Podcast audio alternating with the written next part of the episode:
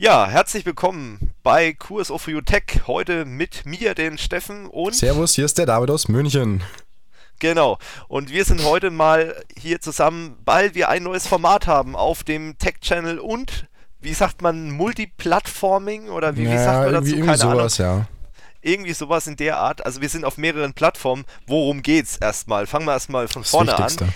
Es, genau, die Erklärung, was ist es denn eigentlich? Der Tech Talk, den gab es schon mal, ich bin ganz erschrocken, vor drei Jahren haben wir was gemacht, das hatten wir auch Tech Talk genannt, da ging es um Simon Unge, wenn du dich ja, noch erinnerst. Ja, das ist schon lange, ja, ja.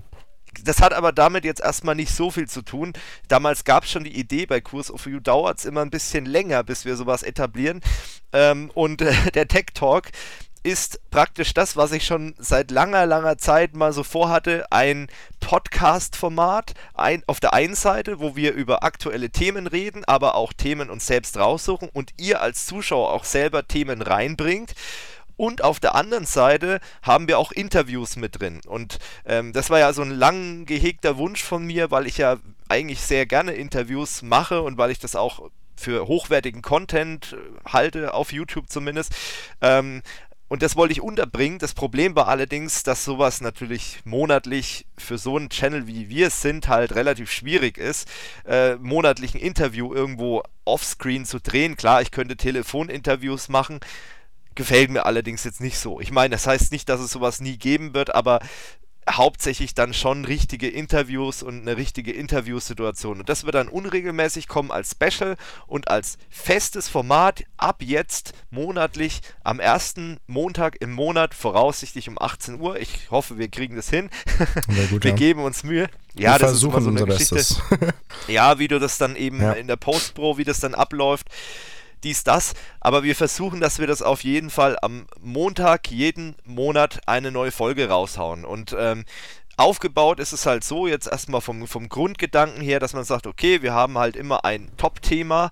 Äh, das kann aktuelles News-Thema sein, das kann aber auch irgendwas sein, ähm, wo ihr uns eingeschickt habt oder, oder wo wir sagen, Mensch, darüber wollen wir einfach mal reden. Und da gibt es sehr viele Leute, die da eben äh, was drüber sagen können aus unserer Redaktion. Da kommen wir schon zum nächsten Punkt. Wer ist da mit dabei? Heute sind wir nur zu zweit. Hat einfach auch den Hintergrund, weil die meisten aus der Redaktion gesagt haben, ja, wir gucken uns den Piloten erstmal an. Haben sie alle Und nicht dann getraut entscheiden wir, hier. ob wir mitgehen. ja, d- d- die trauen sich das nicht zu oder keine Ahnung. Die wollen auf jeden Fall erstmal wissen, wie sieht das Ganze aus. Deswegen drehen wir heute den Piloten ab.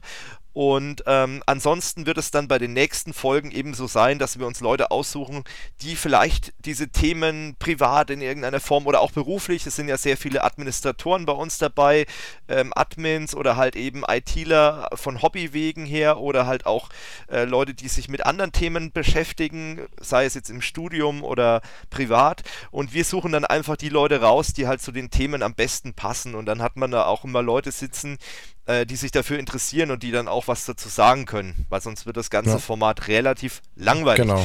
Wir wollen ja nicht, dass Ja. es total einseitig wird, sondern dass man auch verschiedene Meinungen hat, ähm, dass man einfach mal verschiedene Standpunkte hört. Vielleicht hat jeder da irgendwie nochmal eine andere Ansicht und das ist ja genau das Interessante, was daraus auch entstehen kann.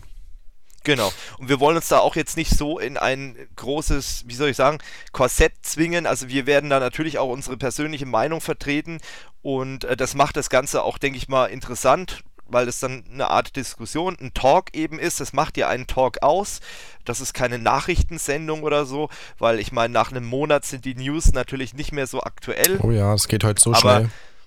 Genau, aber für euch einfach, ihr könnt euch das anhören, ihr könnt natürlich oder es sollt auch eure Meinung in die Kommentare packen. Und wenn ihr irgendwelche Themenvorschläge habt, ähm, das Beste ist wirklich, ihr schreibt uns einfach eine Mail an redaktion.kursoforyou.com, weil da geht es nicht so unter wie in den Kommentaren. Und dann gucken wir einfach, wollen wir darüber reden, können wir überhaupt darüber reden und dann äh, werden wir das Ganze umsetzen. Ja, im Großen und Ganzen ist es eigentlich schon die Erklärung. Ja, warum haben wir mehrere Plattformen? Ähm, ich höre es immer wieder auch von Kollegen, die sagen, hey, ich höre gerne Podcasts oder ich finde es halt ganz cool, wenn ich sowas halt, was weiß ich, auf der Autofahrt hören kann oder im, im Zug oder was weiß ich, beim Joggen. Äh, und dafür haben wir uns dann entschieden oder deswegen haben wir uns dafür entschieden zu sagen, okay, wir machen diesmal auch eine Audioversion Und die wird es dann eben, wenn alles klappt, wir wissen noch nicht, ob die Technik funktioniert, das ist so eine Geschichte, auf iTunes geben, auf Spotify, auf unserer Website. Ihr könnt es dann über euren, äh, über euren Podcast-Fetcher äh, oder wie sich das Ding nennt, über die Software halt, äh, könnt ihr das dann alles empfangen und downloaden und machen und tun. Muss ganz ehrlich sagen, ich habe zwar, ich höre zwar Podcasts, ich weiß nicht, wie du das hältst, David, hörst du Podcasts? Äh, ja, kommt immer drauf an. Also ich, äh, ich habe eigentlich auch kein Problem damit, mal irgendwie jetzt, äh, wie soll ich sagen, äh, Videos zu schauen und währenddessen noch anzugucken, aber das Problem ist halt immer zum Beispiel morgens wegen die Arbeit, YouTube kannst du ja leider nicht äh, einfach mal in die Hosentasche stecken und irgendwie diesen Bildschirm sperren. Deswegen bin ich in letzter Zeit auch so ein bisschen auf Richtung Podcasts äh, sorry, gekommen, weil es einfach recht angenehm ist. Äh, du musst halt eben nicht die ganze Zeit das Handy irgendwie bei YouTube draufschauen oder so. Eigentlich schon ganz praktisch. Ja, genau. Also ich finde es cool, ja. Ich habe es viel zu wenig genutzt. Ähm, man muss halt schauen, was für ein Content es gibt. Ja, genau. Vor allem, ich bin halt jetzt so in, diesen, in dieser Szene, versuche jetzt so reinzutauchen und mich so ein bisschen äh, zu orientieren, was für Software gibt es da, was für ein Tool gibt es da. Also ich denke mal, da können wir auch vielleicht zukünftig noch ein bisschen was zum Thema Podcast genau. machen. Das war ja früher mal so dieses Nerd-Thema. Podcast ist aber mittlerweile über alle Gesellschaftsschichten irgendwie also äh, gegangen und es gibt so viele Themen, die mittlerweile in Podcasts verpackt werden. Ich war selber ganz erstaunt. Und also für mich ist es auch noch ein bisschen neu gewesen, deswegen verzeiht uns, wenn diese ganzen Podcast-Tools am Anfang noch nicht so gut funktionieren. Wir müssen selber erstmal gucken, wo ist es wichtig, dass man mit seinem Podcast steht und wie soll das dann aussehen und welche Software und so weiter. Das ist alles noch Neuland für uns, auch als Tech-Channel, weil wir eigentlich mit Podcasts halt bisher nicht viel am Hut hatten. Äh, meine Podcasts, die ich gehört habe, die habe ich ganz klassisch immer als MP3 runtergeladen dann und einfach abgespielt. Äh, und da hatte ich irgendwie kein Tool dazu. Aber bei uns soll das natürlich dann auch alles für euch mit dem Tool funktionieren und ähm, jo. Also das im Großen und Ganzen äh, mal zu unserem Format. Wir haben heute mehrere Themen, vielleicht noch ganz wichtig für euch. Das Top-Thema ist der Regierungshack natürlich. Das, also besser hätte es ja gar nicht laufen können. Auf unserem ja. Channel, auf unserem IT-Security, IT Channel gleich als erstes Thema für die neue Sendung ein Regierungshack. Wunderbar. Deswegen Top-Thema ist heute der Rec-Hack sozusagen. Und dann natürlich der MWC, der Mobile World Congress aus Barcelona.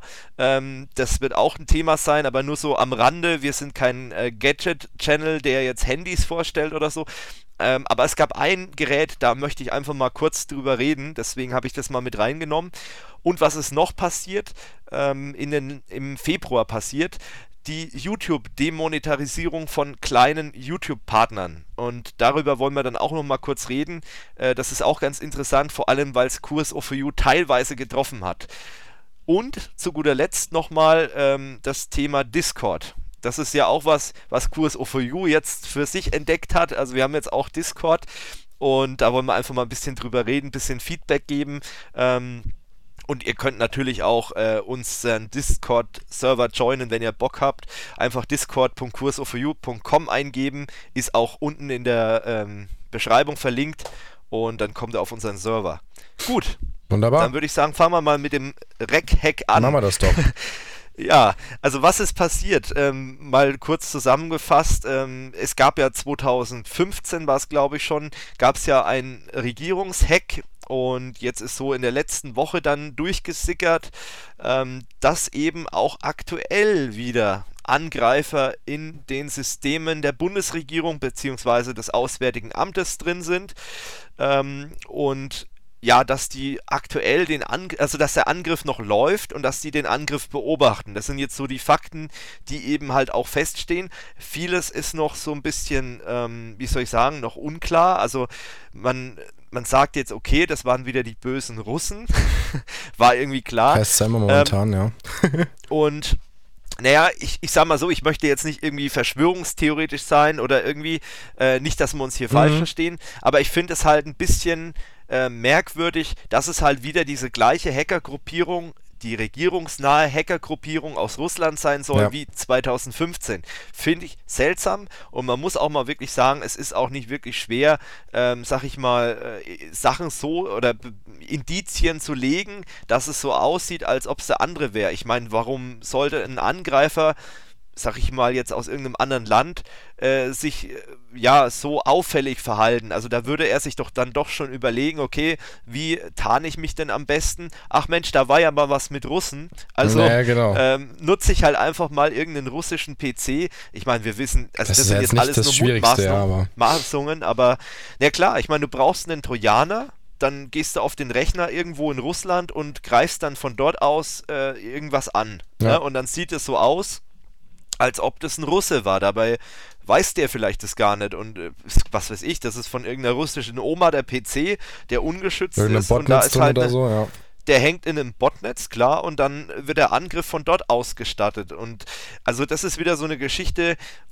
Ich lang mir sowieso so oft an den Kopf, wenn ich äh, Berichterstattung über sowas sehe, gerade was die Bundesregierung angeht. Das hat man 2015 schon gesehen, Oh ja. äh, Mhm. dass es sehr, wie soll ich sagen, dass da nur sehr rudimentäres Wissen vorhanden ist bei den Politikern sowieso. Neuland, Ähm, sage ich da, nur, nur Neuland.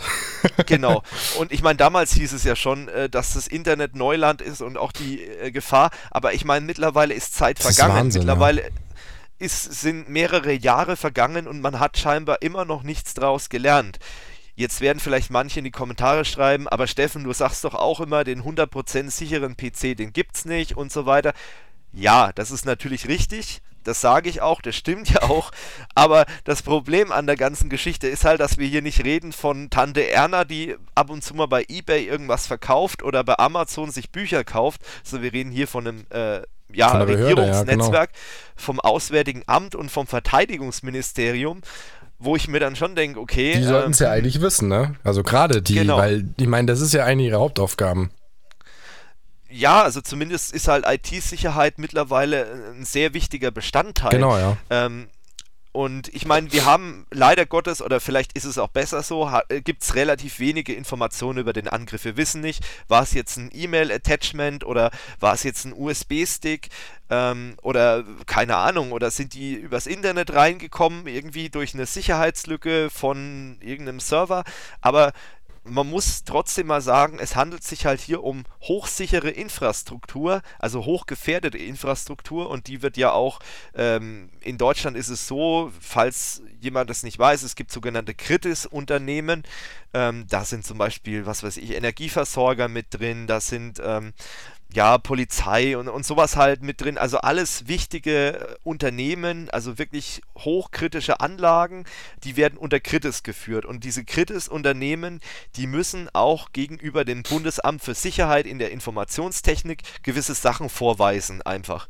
Und ähm, zum Beispiel, das fängt an einmal, ähm, das kleine Einmaleins, hast du einen Virenschutz? Ist der immer aktuell? Überwachst du das auch, dass der immer aktuell Mag ist? jetzt vielleicht sehr trivial klingen, aber es ist halt wirklich oftmals schon. Da fängt schon an bei vielen, ja.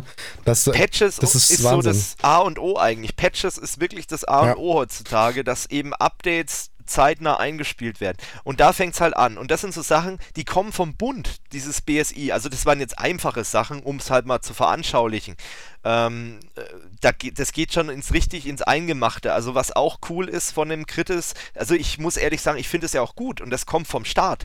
Ähm, dass du informiert wirst, wenn zum Beispiel gewisse ähm, Infrastrukturgeräte, also was weiß ich, Cisco hat mal wieder eine Lücke, wo man mit einem USB-Stick sich Root-Zugang auf allen Switchen verschaffen kann oder solche Sachen oder irgendein Root-Kennwort oder so ein Major-Login von irgendeiner SSH-Geschichte wurde äh, im Netz veröffentlicht, dann wirst du als Kritis-Unternehmen per Mail informiert. Da steht dann drin, hey, wir haben da was gefunden, das Bundesamt für Sicherheit in der Informationstechnik.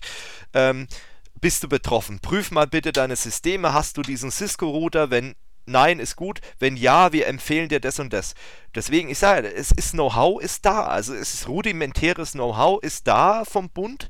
Aber entweder wird es nicht abgerufen oder es wird nicht gelebt. Oder, und das vermute ich nämlich langsam auch, es fehlen wie so in der ganzen Branche gerade Fachkräfte Mhm. einfach. Das ist auch ein Riesenproblem, IT-Sicherheitsfachkräfte zu bekommen. Ähm, und dann hat natürlich, das merkt man ja auch bei der Bundeswehr, hat der Bund ein Riesenproblem, Fachkräfte zu bekommen, weil die Wirtschaftsunternehmen sind für Bewerber wesentlich attraktiver, sei es vom Gehalt her, von was weiß ich, äh, Sonstigen von der Un Unternehmens, ja. ja. diese ganzen Goodies, sag genau, mal, ja. sag mal, mal Benefits so, die man so. Unter Benefits, genau, das Wort ist mir gerade eingefallen, die du im Unternehmen hast, die hast du halt beim Bund ja, nicht. Genau. Und wenn du dann beim BSI arbeitest oder so, das ist halt dann doch ein bisschen wie auf dem Amt und äh, scheinbar es ist da auch ne, wird nicht so viel Geld reingesteckt ja. ähm, und das ist einfach schade. Aber ich weiß auch ehrlich gesagt nicht, wie man dieses Problem lösen kann, weil Wirtschaftsunternehmen werden wahrscheinlich immer mehr Geld reinbuttern können. Ähm, als der Bund selber. Ähm, deswegen bin ich echt mal gespannt, wie es auch bei der Bundeswehr mit dieser ganzen Geschichte umgehen. Aber ich befürchte halt echt, äh, es wird bestimmt auch talentierte Leute geben beim BSI und bei diesen ganzen Behörden. Keine Frage, das möchte ich gar nicht abstreiten. Aber ich sag mal so, die meisten Fachkräfte, die richtig was drauf haben, die wirst du da nicht erwischen. Mhm. Die sitzen in der freien Wirtschaft, die sitzen vielleicht mittlerweile schon gar nicht mal mehr in Deutschland oder arbeiten für Unternehmen. Wahrscheinlich hocken die im Silicon Valley sitzen. oder sowas sogar schon und sind für große andere Unternehmen, wie gesagt, Wirtschaftsunternehmen ja, also zuständig. Also IT-Sicherheit ist ja, ist ja weltweit, Eben. sag ich mal, ähm, und die äh, großen Unternehmen, die sitzen dann halt wirklich in entweder in San Francisco oder in, in New York oder sitzen halt dann, gut, wir haben in Deutschland auch IT-Sicherheitsunternehmen, so ist es nicht. Ähm, aber ich sag mal so, es ist halt nicht die Masse. Und was ich auch erfahren habe, was mich auch ein bisschen überrascht hat, ähm, wir hatten es ja vorhin über das kleine Einmaleins, Thema Virenschutz kommt von der Bundesregierung nicht aus Deutschland. Wo man sich dann auch fragt, okay, wenn man so die ganzen Sachen mit Snowden und alles mitbekommen hat, ist es vielleicht nicht sinnvoll, ähm, sowas wie einen Virenschutz, der ja wirklich sehr tief im System verankert ist, nicht von einem deutschen Hersteller zu beziehen. Ähm, das hat nichts mit äh, Patriotismus zu tun oder so, sondern einfach nur zu wissen, okay, äh, das ist ein Hersteller, der arbeitet nach äh, deutschem Datenschutz und der ist vielleicht nicht in den Händen von einem fremden Geheimdienst. Das wäre doch mal eine Idee. Ich meine, ich weiß nicht, welcher Hersteller das ist. Ich weiß aber aus sicherer Quelle, dass es kein deutscher Hersteller ist, der äh, Bundesrechner schützt. Und das ist halt so eine Geschichte, wie gesagt, kleines Einmaleins. Virenschutz ist wirklich nur ein kleiner Baustein von dem ganzen IT-Security-Konstrukt. Aber wo ich mir dann auch sage, Mensch, wäre das nicht ein Statement für den Standort Deutschland, zu sagen, okay, ähm, wir haben hier Experten und wir rufen auch diese Expertise ab aus Deutschland. Ähm, wir haben aktuell, lass mich lügen, ich glaube zwei AV-Hersteller. Ähm, könnten mittlerweile ja. auch mehr sein. Also zwei weiß ich hundertprozentig, zwei große, sagen wir es mal so, ähm, die auch durchaus in der Lage wären, wahrscheinlich adäquat zu helfen und, und äh, die Systeme zu schützen und die auch im Ausland, und das ist ja der, wiederum das Paradoxe daran, die im Ausland wiederum teilweise sogar Militärrechner schützen. Das ist ja total das ist perfide, ne? Da stellt man in Deutschland Aber, gute Lösungen her, die im Ausland eingesetzt werden und in Deutschland verwendet man wieder Lösungen, die vom Ausland kommen. Also das. Ne? Ja, das macht das gibt also keinen, aus meiner keinen Sicht, Sinn einfach. Genau, macht aus meiner Sicht keinen Sinn und ich meine, ich verstehe das halt nicht, weil es wäre halt wirklich was, wo man sagt, okay, man versucht Fachkräfte hier zu halten ähm, und es gibt im, im Ruhrgebiet, gibt es halt zum Beispiel an der Uni in Bochum gibt es ja sogar den Studiengang IT-Sicherheit ähm, und, und da wird halt sehr viel auch investiert seitens des einen Herstellers und ich verstehe es halt nicht, dass man dieses Wissen nicht abgreift. Aber das ist eben nur ein Punkt. Ähm, was ich auch nicht verstehe an der ganzen Geschichte, ähm, 2015 zum Beispiel habe ich gerade erst gelesen, vor einer halben Stunde sind 16 Gigabyte Daten abgeflossen bei dem Hack. Dieses Jahr weiß man es noch nicht so genau. Es ist jetzt was durchgesickert mit drei Dokumenten. Wahrscheinlich, wenn der Podcast rauskommt, stellt sich raus, dass es, was weiß ich, 200 Gigabyte waren oder so. Ähm, und was ich mich bei dieser Geschichte immer so ein bisschen noch frage, abs äh, abseits von Virenschutz und äh, von der ganzen Thematik, ist ja das Thema Awareness-Training. Also jedes Unternehmen, also auch die Kritis-Unternehmen, die ich ja vorhin erwähnt habe, zum Beispiel halt eben Energieversorger und, und Behörden und sowas und halt kritische Einrichtungen in Deutschland, die müssen ja ihre Mitarbeiter äh, dahingehend sensibilisieren mit Schulungen, mit sogenannten Awareness-Training, wo du den Leuten halt erklärst, ähm, ja, dass man nicht jeden USB-Stick vom Parkplatz an den Rechner ranstecken sollte oder nicht jedes E-Mail-Attachment öffnen soll oder nicht jeden Link anklicken. Ähm, und wenn ich dann schon höre, dass vermutet wird, dass eben der letzte Angriff eben genauso passiert ist über eine Social Engineering Attacke, dann frage ich mich, wird da nichts gemacht? Predigen die das in Richtung Unternehmen, macht es mal, was ja auch sinnvoll ist, aber selbst wird es nicht so gelebt. Also das ist schon so ein bisschen eine Geschichte, verstehe ich nicht so ganz. Nächste Punkt, wo ich sage, das ist auch ein bisschen seltsam, ist äh, die Tatsache, dass vermutet wird, dass es zum Beispiel über ein ähm, Universitätsnetz reingeschleust wurde. Und ah. da frage ich mich, wie kann man allen Ernstes solche Netze miteinander koppeln? Das also man kann natürlich nicht das Regierungsnetz komplett von, von der Welt abschotten, weil äh, die Politiker, die verschicken auch Mails. Das ist einfach so. Die müssen auch Mails verschicken. Aber warum ist es möglich, dann von so einem Universitätsnetz, wie gesagt, ich finde leider die Quelle nicht mehr, aber ich habe das äh, gehört, ich meine, es war sogar im BR, ähm, dass es eben eine Möglichkeit wäre, über dieses Uninetz da reingekommen zu sein. Und das finde ich halt auch sehr ähm, fragwürdig, sowas. Also da muss man sich echt fragen, warum sind diese Systeme nicht komplett abgeschottet? Ja, da habe ich gerade ein ganz passendes Zitat vielleicht äh, vom Frank Rieger vom Chaos Computer Club, weiß nicht, ob du das mitbekommen hast. Der hat nämlich gesagt, die IT-Systeme sind derzeit wie eine Wasserleitung, bei der an unendlich vielen Stellen das Wasser herausspritzt. Und es wird viel darüber gestritten, ob man Lecks mit blauen oder roten Heftpflastern abdichtet, aber eigentlich benötigen wir eine neue Leitung. Und ähm, ja. ja. das trifft eigentlich ganz gut, weil, wie gesagt, wie du schon gesagt hast, normalerweise gehören solche Netze dann schon irgendwie getrennt. Ich meine, das lernt man ja schon irgendwie in der Berufsschule. Jetzt das Beispiel, da, sagt, da, da, da lernt man ja schon, ja, zum Beispiel, man macht ein eigenes Netzwerk für die Geschäftsleitung und für zum Beispiel Rechnungswesen oder so. Das ist ja. ja schon das Basic, das lernt man wirklich schon in der Berufsschule 10. Klasse und dann fragt man sich halt, wie kann sowas sein, ne? Ja, es ist ja auch, ähm, um mal auf die Universitäten zu kommen, da ist es ja auch früher gang und gäbe gewesen, ähm, dass man gesagt hat, okay, wir haben sehr viele öffentliche IPv4-Adressen, lass uns doch mal jeden Rechner ohne Firewall mit IPv4 adressieren, bis die Leute dann gemerkt haben, hey, das ist keine so gute Idee, weil jetzt mittlerweile auch Leute aus Indien auf unserem Multifunktionsdrucker in der Uni drucken. Ähm, oder auf unsere Rechner kommen, ne, weil da keine Firewall dazwischen ist. Das sind alles so Sachen, ähm, der muss scheinbar wirklich, der Mensch, wie er halt so ist, oftmals erstmal auf die Fresse fliegen.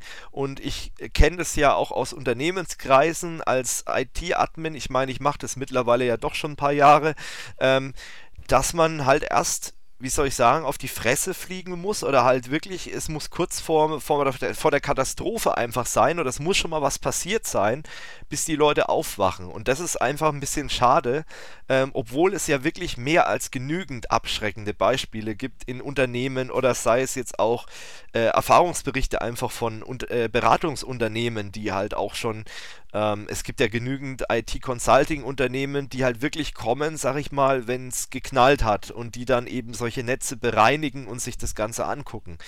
Ähm, und, und die können ja meistens dann auch sagen, ey Leute, unsere Erfahrungswerte sagen das und das. Ähm, natürlich ist Sicherheit nicht immer bequem. Aber ähm, es hilft ja nichts. Ich meine, wir, wir reden jetzt hier nicht von einem Gemüseladen, der gehackt wurde, sondern von dem Auswärtigen Amt und von unserem Verteidigungsministerium. Das ist ja, äh, ja, das ist halt doch schon, äh, das sind sensible Daten, definitiv. Und was ich auch krass finde, ist eben der Zeitraum, äh, dass sie sagen, okay, ja, 2016 ging schon los, finde ich heftig dann habe ich mir mal so in einer ruhigen Minute überlegt, ähm, wie bekommt man denn unauffällig Daten aus einem Unternehmen, jetzt mal aus Sicht eines Hackers. Das kann ich natürlich nicht machen, dass ich sage, okay, die haben vielleicht einen Gigabit-Uplink, also ich schätze mal schon, dass die einen guten ja. Uplink ins Internet haben, aber ja, ich schätze mal schon. Ja. Also ich meine, da sagen die bestimmt, lass kosten. Ich meine, das ist Regierung, Eben, hallo, ja. da, da wird bestimmt was ordentliches in der Erde liegen an Glasfaser.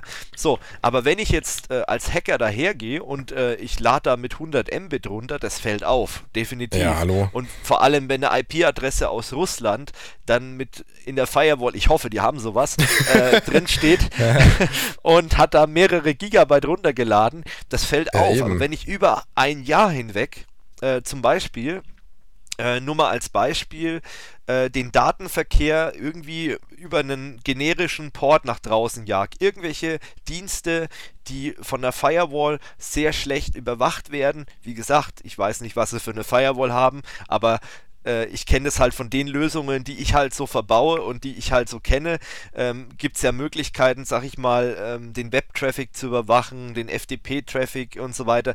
Das sind so die Klassiker. So, und ich als Admin blockiere natürlich dann den Rest der Ports. Aber wenn da jetzt so ein Port noch offen ist, wegen irgendwelchen Sachen, keine Ahnung, SIP oder, also SIP, Voice over IP, sprich äh, Telefonie übers Internet, dass sowas zum Beispiel offen ist, dann kann ich diesen, ja, die, den, die erbeuteten Daten, die kann ich dann über so einen Port stückchenweise abfließen lassen. Und dann merkt man das als Admin relativ spät erst, vor allem wenn es dann in diesen Grundrauschen, du hast ja in einem Netzwerk immer so ein gewisses Grundrauschen, da geht es dann einfach unter. Ähm, Beispiel ist zum Beispiel, äh, wenn man jetzt so ein klassisches PC-Netzwerk hat, wo Leute drin surfen, äh, Leute ganz normal arbeiten. Du hast immer so einen gewissen Traffic, der Richtung Microsoft geht, der Richtung AV-Hersteller geht, weil er eben seine Pattern runterlädt. Du hast dann immer jede Menge Traffic auch Richtung Werbenetzwerke, also äh, sprich Google AdSense und wie sie alle heißen. Ähm, weil Anzeigen auf den Webseiten eingebunden sind und dann diese ganzen Analytics-Dienste, die kommen ja auch noch dazu. Und wenn ich es schaffe, den Datenverkehr so auszusehen zu lassen, als ob das so ein Dienst ist, dann wird es echt verdammt schwierig, ähm, praktisch zu erkennen, dass da Daten abfließen. Und ich kann mir gut vorstellen, dass das so passiert ist. Ich weiß es nicht, klar, wir, wir sind alles Mutmaßungen, aber ich kann mir vorstellen, dass es über so einen Dienst nach außen geschleust wurde. Oder DNS-Abfragen.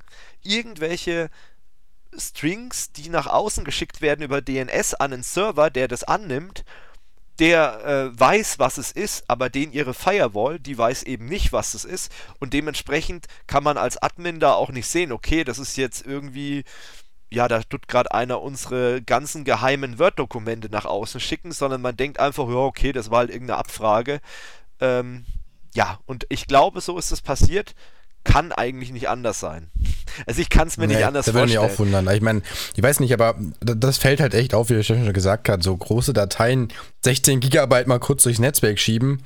Hallo? Das war 2015. Ja, ich ja, klar. Jetzt, äh, der war wahrscheinlich ein bisschen törperhafter, ja. der Angriff von 2015, aber der jetzige Angriff, der war ja wirklich sehr, äh, wie soll ich sagen, silent im genau, Hintergrund. Ja. Und ähm, also ich denke mal, so ist das Ganze gelaufen und aktuell heißt es ja offiziell, ähm, wir äh, beobachten den Angriff noch was auch immer das Wir heißt. Wir warten, dass unsere Daten geklaut werden. ja, ich meine, es macht natürlich äh, zwecks Aufklärung macht ja. das natürlich Sinn, dass man sagt, okay, ich äh, schneide den Traffic mit, ich gucke an welche Command and Control Server, dass diese Malware, also ich meine, mittlerweile wird so oft von der Software geredet, von der Schadsoftware, also man kann eigentlich davon ausgehen, dass es eine Malware ist. Ähm, ja, und, und, wie reagiert die, wie verhält sich die und an welche Server geht das Ganze und vor allem, was für Daten werden angeguckt. Und ich glaube, dass das natürlich für die Aufklärung sehr interessant ist. Ähm, aber man muss sich halt wirklich fragen, wie kommt sowas rein? Und da muss man halt schon beim User ansetzen und ich glaube, da ist einiges äh, schiefgelaufen, da besteht einiges an Nachholbedarf. Das sagen auch einige Politiker. Ähm, ich habe zum Beispiel gestern noch ein Interview mit Christian Lindner gesehen. Gut, man könnte jetzt sagen, okay, Opposition. Ähm, der möchte den anderen von Karren fahren, okay, aber ich sag mal so, die haben ja schon, oder er hat schon relativ oft gesagt, Leute, äh, wir müssen was tun, auch im Hinblick auf IT-Sicherheit mhm. und das ist sehr wichtig und da passiert nichts und ähm, da muss ich Ihnen recht geben. Also man hat nicht das Gefühl, dass die IT-Sicherheit den Stellenwert hat in Deutschland, den sie eigentlich verdient. Man findet dazu und auch nicht, also zum Beispiel in dem, in dem Koalitionsvertrag von der GroKo auch gar kein Thema, null. Also dieses Thema ist sowieso wie so ein, wie so ein schwarzes Loch so ein bisschen, wenn man das mal im politischen Sinne sieht. Das ja. ist echt traurig. Ja, ich meine, die haben zwar jetzt ihre Cyber Defense Sender da ja, gegründet ja. und da gibt es alles Mögliche, aber wie schon gesagt, was bringt dir so ein Cyber Defense Center, wenn da eben keine Experten sitzen, ja. wenn da Leute sitzen, die ähm, Sachen, wie soll ich sagen, abarbeiten wie einen Anruf in einem Callcenter und IT-Security hat eben auch viel was damit zu tun, dass man das klingt jetzt vielleicht ein bisschen blöd, aber es ist auch viel Kreativität dabei. Ich muss mir Sachen überlegen, wie greife ich ein System an, äh, wie ähm, sieht sowas aus und wie, wie kann ich denn Sachen, also Standardprotokolle missbrauchen, um zum Beispiel Thema Daten abfließen lassen, um halt irgendwelche Daten rauszukriegen. Wie kann ich sowas, sag ich mal, Systeme vergewaltigen und das möglichst auch so kreativ, dass es keiner mitkriegt. Und ähm, das muss ich eben wissen, auch als jemand, der solche Systeme schützt. Das ist ja wie die Polizei, die muss ja auch wissen, äh, welche Angriffsmöglichkeiten gibt es. Ähm, ich sag mal so, von, von Selbstverteidigung her oder so, wie kann mich ein Angreifer bedrohen, angreifen als Polizist und dann können sie sagen, okay, dann gibt es den und den Trick, wie ich mich wehren kann. Und das gleiche hast du halt auch im Bereich IT-Sicherheit. Wenn meine Fachleute nicht wissen, welche Angriffe es gibt, dann können sie auch die Systeme nicht dagegen härten. Das ist einfach so. Und das sind alles so Sachen, wo ich sage, da haben wir in Deutschland noch sehr viel Nachholbedarf. Man muss aber fairnesshalber sagen, wir sind nicht die einzigen auf der Welt, die da noch sehr viel Nachholbedarf haben. Aber gut, schauen wir mal. So viel zum Hack ich glaube, ich habe jetzt schon sehr viel dazu ja. gesagt. Ich weiß jetzt gar nicht mehr. Irgendwas wollte ich noch sagen, aber fällt mir jetzt auch nicht mehr ein. Egal. ich würde sagen, wir machen mal mit was Erfreulicherem ja, ja, weiter. Auf jeden Fall. Also wie gesagt, bleibt nur abzuwarten, was da rauskommt. Ähm, hoffen wir mal, dass es nicht allzu viel ist. genau, dass nicht allzu viel Daten abgeflossen sind und es ist wie gesagt ähm, man muss natürlich auch sagen, nicht so einfach, eben wie schon gesagt, durch dieses Grundrauschen, äh, dass man eben sieht, was in so einem Netzwerk abfließt. Und jetzt weiß ich wieder, was ich noch anbringen Siehste? wollte. Das bringe ich jetzt noch ganz kurz an. Ähm, Thema Open Source. Es ist jetzt auch wieder die Diskussion, äh, ja, entbrannt. Macht es nicht Sinn, in einem äh, so sensiblen Bereich keine Closed Source Software einzusetzen? Also sprich, in dem Fall war es ja Windows definitiv. Also macht es nicht Sinn, in solchen Bereichen keine Windows-Software einzusetzen.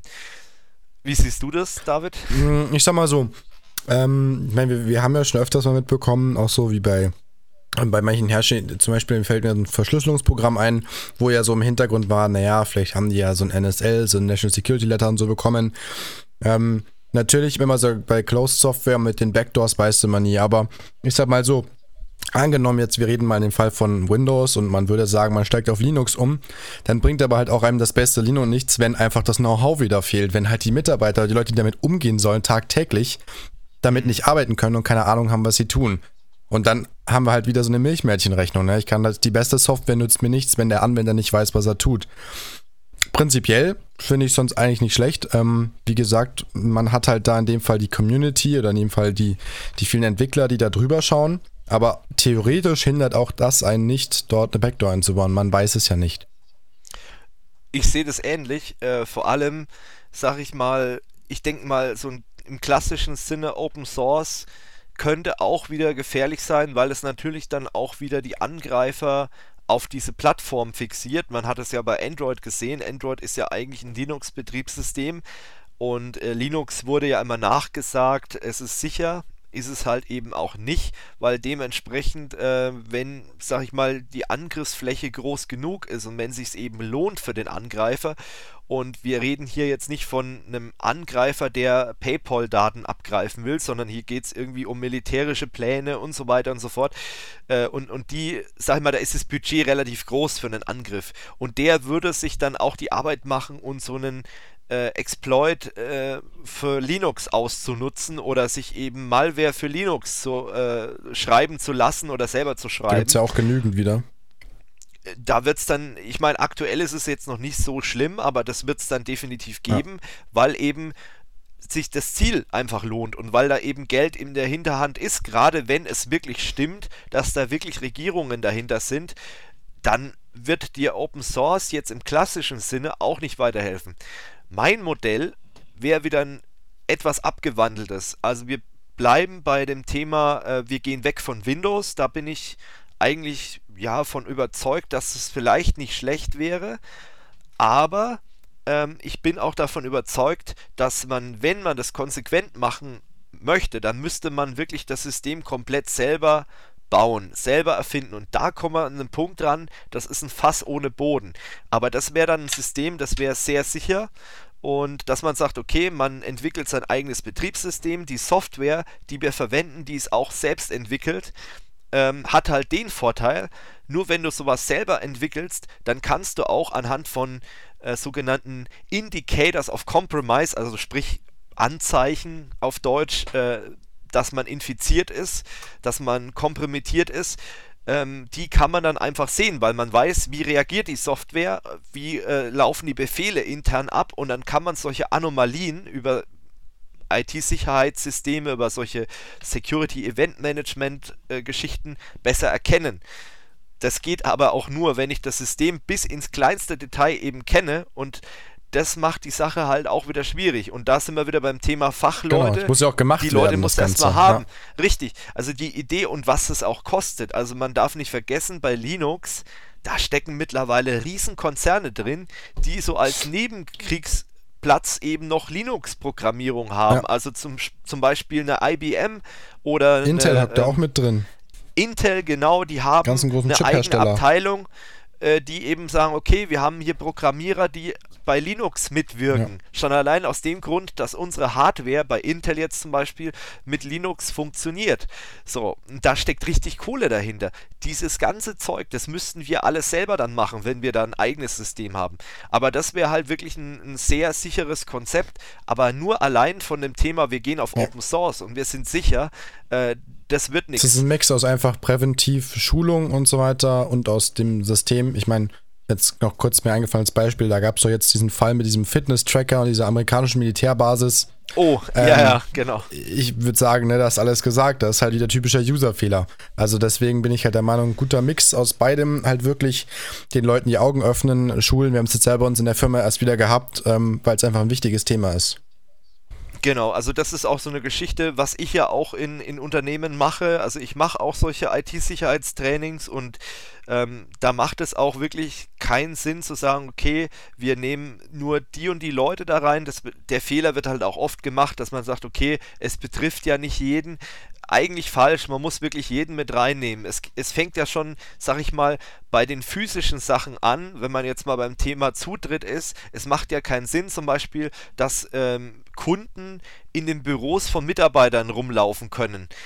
Das ist so eine Geschichte, das klingt jetzt erstmal sehr trivial, aber es gibt wirklich Unternehmen, denen ist es im ersten Moment egal oder die sagen, okay, naja, wenn halt sich mal ein Kunde in unsere Büros verirrt, dann ist es nicht so schlimm ich sehe das ja. anders. Also gerade bei so IT sicherheitskritischen Unternehmen und da muss man wirklich sagen, es gibt kaum mehr Unternehmen, die nicht irgendwie kritisch sind. Klar, es gibt Unternehmen, die sind kritisch im Hinblick auf Menschenleben, auf Bevölkerung und so weiter, aber jedes Unternehmen hat schützenswerte Daten und wenn ich dann da jemand rumlaufen habe, der zum Beispiel mal eben schnell einen Keylogger an einen Rechner anschließen kann oder mal das einfachste Beispiel ist einen USB-Stick fallen lässt mit einer Malware drauf, irgendeiner wird diesen USB-Stick sicherlich aufheben an den PC stecken und gucken, was da drauf ist und dann ist man im System. Und ähm, das verstehen halt viele auch nicht. Und, und das ist einfach so, so, so die Geschichte, das muss man den Leuten einfach beibringen. Und da nützt dir dann auch Open Source nichts. Deswegen, aber im Hinblick zum Beispiel auf äh, die NSA, da muss man halt sagen, ich meine, wir wissen selbst nicht, wie schlimm ist es denn mit Windows. Das kann man nicht sagen. Das weiß keiner von uns. Äh, man kann immer nur vermuten und Microsoft sagt natürlich, wir tun nichts Böses, das ist klar und Google sagt es auch und diese ganzen Unternehmen. Ähm, was aber feststeht, hat ja Snowden gezeigt, dass es eben auch Backdoors gibt, die eben durch diese, wie hieß dieser Letter damals? Äh, NSL meinst du, National Security Letter. Genau. Mit der Audendrohung von bestimmten Dingen, dass sie eine Backdoor einbauen mussten. Irgendwie sowas war das. Genau, die, die müssen eine Backdoor einbauen und das ist einfach so eine Geschichte. Das ist halt das Problem, wenn ich jetzt zum Beispiel Windows oder Mac OS oder sowas einsetzen würde. Ähm, und da hätte ich halt den Vorteil bei Open Source, hätte ich halt diese Geschichte nicht. Ähm, wenn ich die richtigen Leute habe, die diesen Quellcode auch vorher mal ähm, auditieren. Und das ist halt auch eine Geschichte, ähm, wenn man allein sieht, wie lange das gedauert hat, bis damals TrueCrypt ähm, auditiert wurde der Quellcode. Das hat ja wirklich Monate, Jahre gedauert, bis man dann gesagt hat, okay, da sind, sind Sicherheitslücken, das ist sicher und da könnte man nachbessern. Das hat ewig gedauert. Und das ist auch ein Prozess, der ist nie zu Ende. Das hast du auch in, in großen Unternehmen, musst du regelmäßig ähm, sogenannte Penetration-Tests durchführen, wo einfach Hacker versuchen, in deine Systeme einzudringen und gucken, was geht und dann eben der IT-Abteilung, sprich der Management auch einen Report geben und sagen, hey, ihr habt die und die Defizite und das musst du jedes Mal, also eigentlich jährlich machen, um zu sehen, äh, wo stehe ich denn und was muss ich denn verbessern an meiner IT-Security. Und ähm, ja, viele Admins sind halt einfach betriebsblind. Das muss man halt einfach so sehen, dadurch, dass sie halt tagtäglich mit dem System arbeiten ähm, kriegen ja. die das halt nicht so mit. Genau, gerade für viele von uns ist es ja auch, also jetzt in dem Fall, wenn wir über solche Themen reden, für uns, für Steffen und mich ist sowas ja täglich Brot, wir befassen uns ja viel damit, aber für die meisten, ich sag mal, da wo die Fehler oftmals passieren, die machen sowas ja nicht tagtäglich. Das ist eben genau der Punkt auch. Richtig, aber die brauchen halt dann genau. auch so eine dementsprechende ja. Abteilung. Ich würde sagen, jetzt genau. haben wir genau. das Thema aber wirklich vollumfänglich. Ja. genau, also wenn ihr dazu noch irgendeine Meinung habt, jederzeit gerne in die Kommentare oder wenn die Meinung so umfänglich ist, dann gerne auch per Mail an redaktion@kursoforyou.com und ähm, das ist eine Geschichte, die wollen wir dann auch in dem Podcast weiter so leben, denn wir werden uns so ein paar Meinungen auch von euch rauspicken und in den nächsten Folgen einfach mal äh, als Feedback am Ende der Sendung mit einbauen. Und äh, das vorneweg schon mal, also ähm, das ist nicht für die Katz und wir werden da auch gerne äh, drauf reagieren, wenn ihr noch Anmerkungen oder irgendwas habt oder Vorschläge gerne immer an uns, wir sind da völlig offen. So, jetzt kommen wir aber mal wieder nach äh, Barcelona oder zum Mobile World Congress. Ähm, dort wurde nämlich ein richtig geiles Fe äh, Feature, ein Feature wurde vorgestellt. ein richtig geiles äh, Device vorgestellt. So, jetzt habe ich die Richtung bekommen, nämlich ein Notebook von Huawei oder Huawei, wie man es auch immer ausspricht.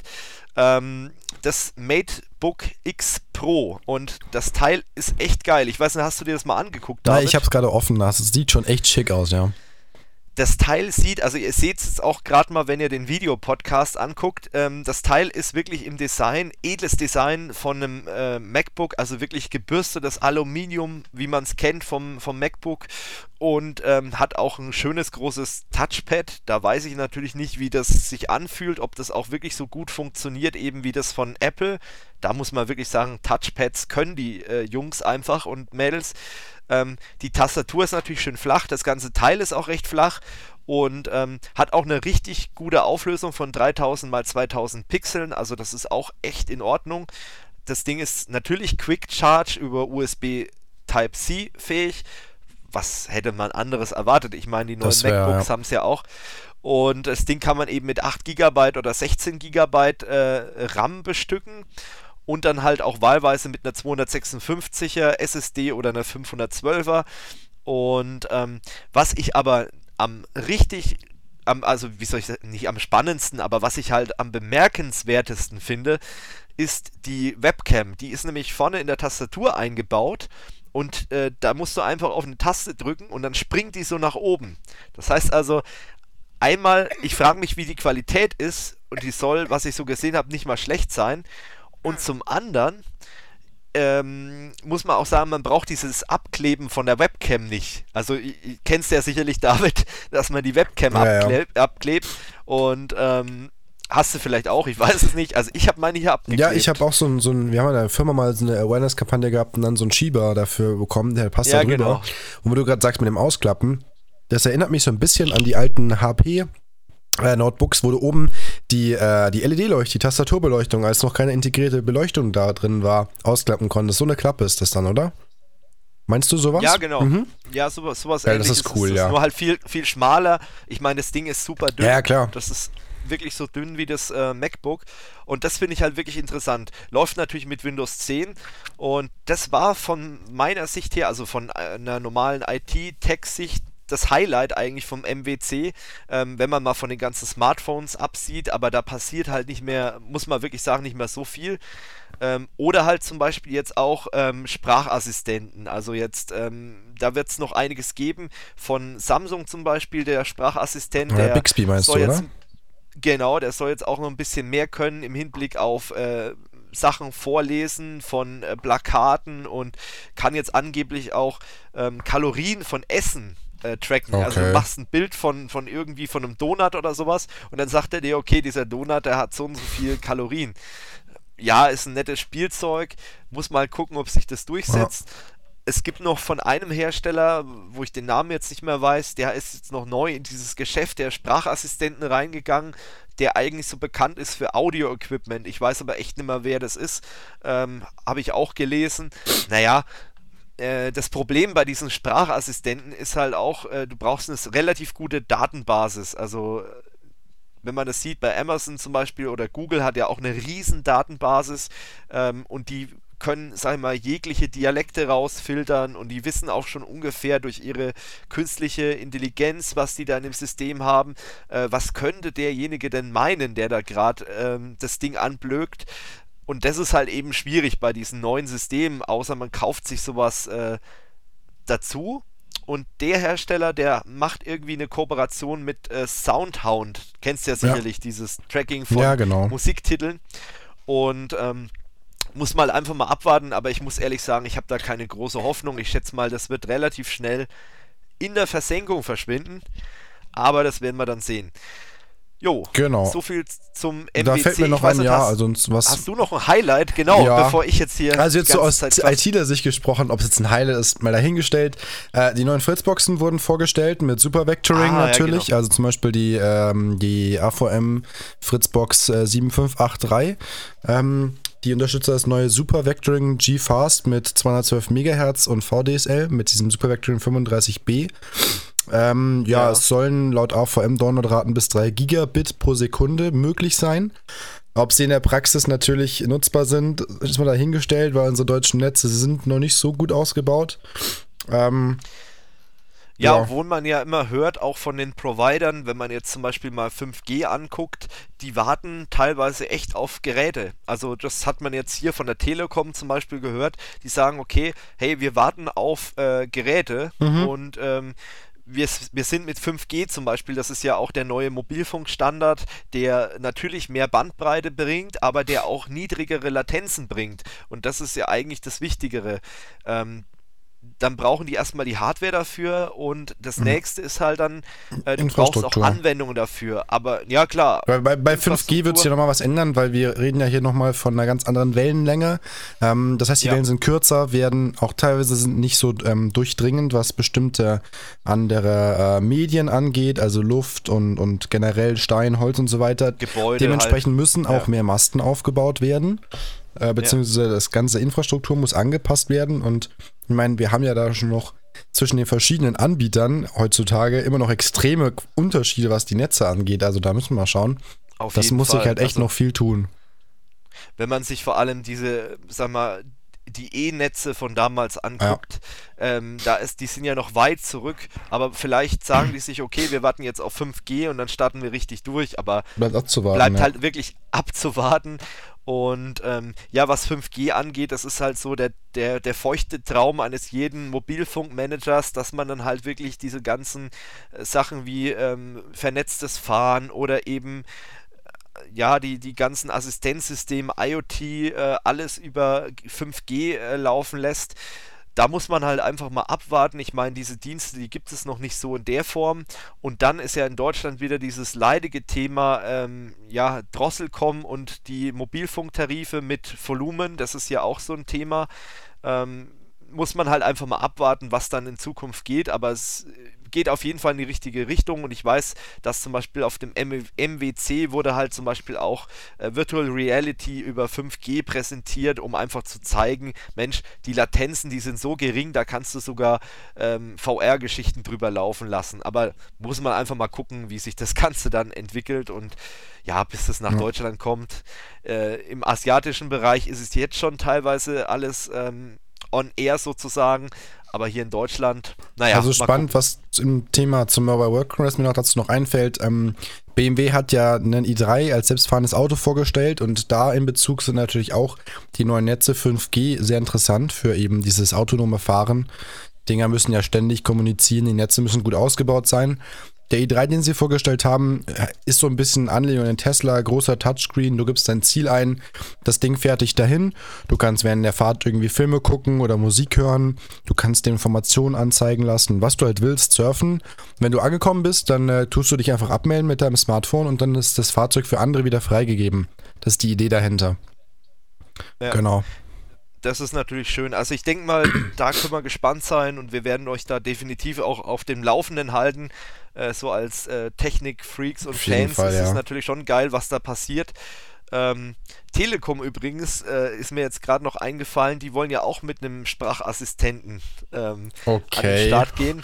Und äh, das ist so eine Geschichte, das wird auch wieder so ein Thema Totgeburt. Äh, und Telefonica hat ja auch schon was angekündigt. Ähm, bei der Telekom heißt diese ähm, Sprachbox Magenta. Wer hätte das gedacht? Oh Wunder. Welche ähm, Farbe hat sie wohl? genau. Also ich bin da wirklich sehr skeptisch und ich glaube, ich bin da nicht der Einzige. Und, ich hätte ja gern ähm, so einen kleinen Marcel Davis. ist als Audioassistent. ja, Marcel, bitte, ähm, wie wird das Wetter heute? Checken wir meine Mails. Ja, ja. ja, das ist halt so eine Geschichte. Ähm, muss man einfach mal abwarten. Aber ich denke mal, Sprachassistenten, da machen wir nochmal einen extra Podcast. Da denke kann ich auch, viel ja. erzählen, nachdem ich ja mittlerweile so eine so einen Amazon Echo hier stehen habe. Ich darf den Vornamen nicht sagen, sonst äh, antworte die gleich. Ähm, aber Sprachassistenten auf jeden Fall ähm, sehr interessantes Thema. Gut, dann kommen wir schon zum nächsten Thema. Wir reden schon 50 Minuten übrigens, also wir überziehen heute so ein bisschen leicht, aber hey, Pilotfolge, wir gönnen uns heute mal was. YouTube-Demonetarisierung, David. Ja. Erzähl doch mal kurz, was da eigentlich passiert. Also, wenn ich das so richtig im Kopf habe, ist jetzt schon wieder ein bisschen her, geht es ja darum, dass ähm, YouTube sich mit den neuen Richtlinien ausgedacht hat, dass ähm, du als YouTube-Kanal eine bestimmte Abonnentengrenze überschreiten musst und zudem auch noch eine bestimmte, nennt man das Video, Laufzeit, also eine bestimmte Laufzeit, die die User deine Videos geschaut haben müssen, Abspiel Abspielzeit, Abspieldauer, deinem, genau, ja, genau, von deinem Content, von deinem Material quasi erreichen musst, damit du das Partnerprogramm von YouTube zum Beispiel zum Monetarisieren, also zum Werbung schalten, noch nutzen kannst. Und das Problem dabei ist natürlich, ähm, zum einen liegt natürlich dadurch YouTube die Messlatte extrem hoch, weil es wird natürlich immer schwieriger, jetzt noch Fuß zu fassen in der, in der Branche. Ähm, und zum anderen wollen sie natürlich damit auch verhindern, dass bestimmter Content oder dass halt bestimmter, ich sage jetzt mal, Crap-Content auf die Plattform kommt. Wobei ich das so ein ähm, bisschen. Ähm, konkret ging es ja zum Beispiel, man muss dazu sagen, es gab ja auch vor ein paar Monaten das Problem, dass die YouTube-Trends geknackt genau, wurden. Ja. Wie auch immer das passiert ist, ähm, was ist da passiert? Ähm, ganz einfach, es haben Leute herausgefunden, wie sie mit ähm, wenigen Mitteln oder wie sie es halt schaffen mit Crap-Content. Also wir reden jetzt nicht von irgendwelchen minderwertigen YouTubern, die Pranks machen, sondern wirklich Crap-Content, was weiß ich, Fernsehprogramm aufgezeichnet oder äh, irgendwie das Wetter gefilmt draußen, wie sie damit auf die Startseite kommen und eben halt auch Klicks abgreifen, dadurch, dass sie eben in den Trends sind. Also die haben diesen Algorithmus von YouTube irgendwie umgangen, wie auch immer, und haben das natürlich gemacht, weil sie diese Videos monetarisieren können. Das heißt, die haben ein Video hochgeladen, haben vielleicht fünf Abonnenten und waren mit dem zweiten Video schon in den Trends. Aus irgendeinem Grund, weil sie es eben hingekriegt haben. Und das ist so der Grund, warum YouTube versucht, also mit der Grund, versucht jetzt diese Partnerschaft, diese Monetarisierung, und es geht wirklich nur um die Monetarisierung in der Partnerschaft. Wenn du eine Partnerschaft hattest, ähm, und hast dieses, diesen Schwellenwert von, ich habe es jetzt gerade nochmal gegoogelt, äh, 1000 Abonnenten und äh, 4000 Wiedergabestunden ähm, nicht erreicht, dann hast du auch wirklich nur diesen Monetarisierungsbereich verloren. Also du hast alle Partner-Features behalten, Sprich Livestreaming, Anmerkungen, äh, ich glaube ähm, modifizierte Thumbnails, das ist ja glaube ich auch noch ein Partner-Feature, glaube ich, weiß ja, ich jetzt gar nicht genau. sowas, genau. Ja. Oder war es zumindest Dass dein Abonnement, mal, war das noch, ist das immer so, dass dein Abo-Button auch irgendwo anders angezeigt werden konnte oder war das früher? das kann noch früher sein, das weiß ich jetzt auch nicht genau, aber du hast auf jeden Fall, ähm, hast du die ganzen Sachen behalten, nur die Monetarisierung, die ist einfach jetzt ab äh, Mitte Februar ist die dann einfach weggefallen. Ähm, das kann man kritisch sehen, also wir von QSO for You, wir sind äh, mit, äh, mit zwei von unseren drei Kanälen betroffen. Äh, der Kanal hier nicht, weil wir halt über 1000 Abonnenten sind. Erstmal danke für eure Unterstützung und für euer ähm, Dranbleiben, sag ich mal. Und äh, bei den anderen Kanälen, bei dem Gaming-Kanal und beim TV-Kanal, äh, da sind wir einfach unter diesem Limit und haben eben unsere Monetarisierung verloren. Man muss allerdings dazu sagen, erstmal waren es nicht unsere Hauptkanäle, also der Fokus, der liegt einfach auf dem Technikkanal, auf dem Tech-Channel hier und nicht auf den anderen Kanälen. Und zum anderen, äh, die paar Cent, äh, muss man mal wirklich sagen, die die Monetarisierung da einbringen, äh, ja, das deckt ja nicht mal die Stromkosten äh, von den Videorendern, also von den Videos, ja. die ich da veröffentliche. Äh, ist so, also muss man auch mal realistisch bleiben. Und ich denke mal, dass auch auf dem Tech-Kanal hier die Werbeeinnahmen nicht mal die Stromkosten abdecken. Von, Wahrscheinlich nicht mehr für die äh, Aufnahme äh, gerade. ja, das schon, aber ich sag mal so, die, die Kosten eben von, von den Videorendern oder so, oder die Serverkosten, die wir haben, werden sowieso nicht ja. damit gedeckt. Aber das muss man einfach mal sagen. Deswegen ist der Verlust, oder sehe ich zumindest persönlich so, oder auch aus Sicht als Projektleiter von Curso for You, äh, sehe ich das eigentlich nicht mal so kritisch. Ähm, Klar, man könnte sagen, das ist ein Anreiz, aber ich finde halt, wenn Geld auf YouTube der Hauptanreiz ist, dann ist es auch, denke ich mal, falsch. Weil, ähm, das ist halt so, klar, ich meine, ich komme, oder wir beide kommen ja eigentlich noch aus dieser YouTube-Zeit mit Cold Mirror, mit damals mit White Titty noch, mit, äh, die damals noch groß waren. Da waren viele Kanäle dabei, einfach, das waren Enthusiasten. Ja. Die hätten das Ganze auch gemacht, wenn es kein Geld gegeben hätte und, und alles.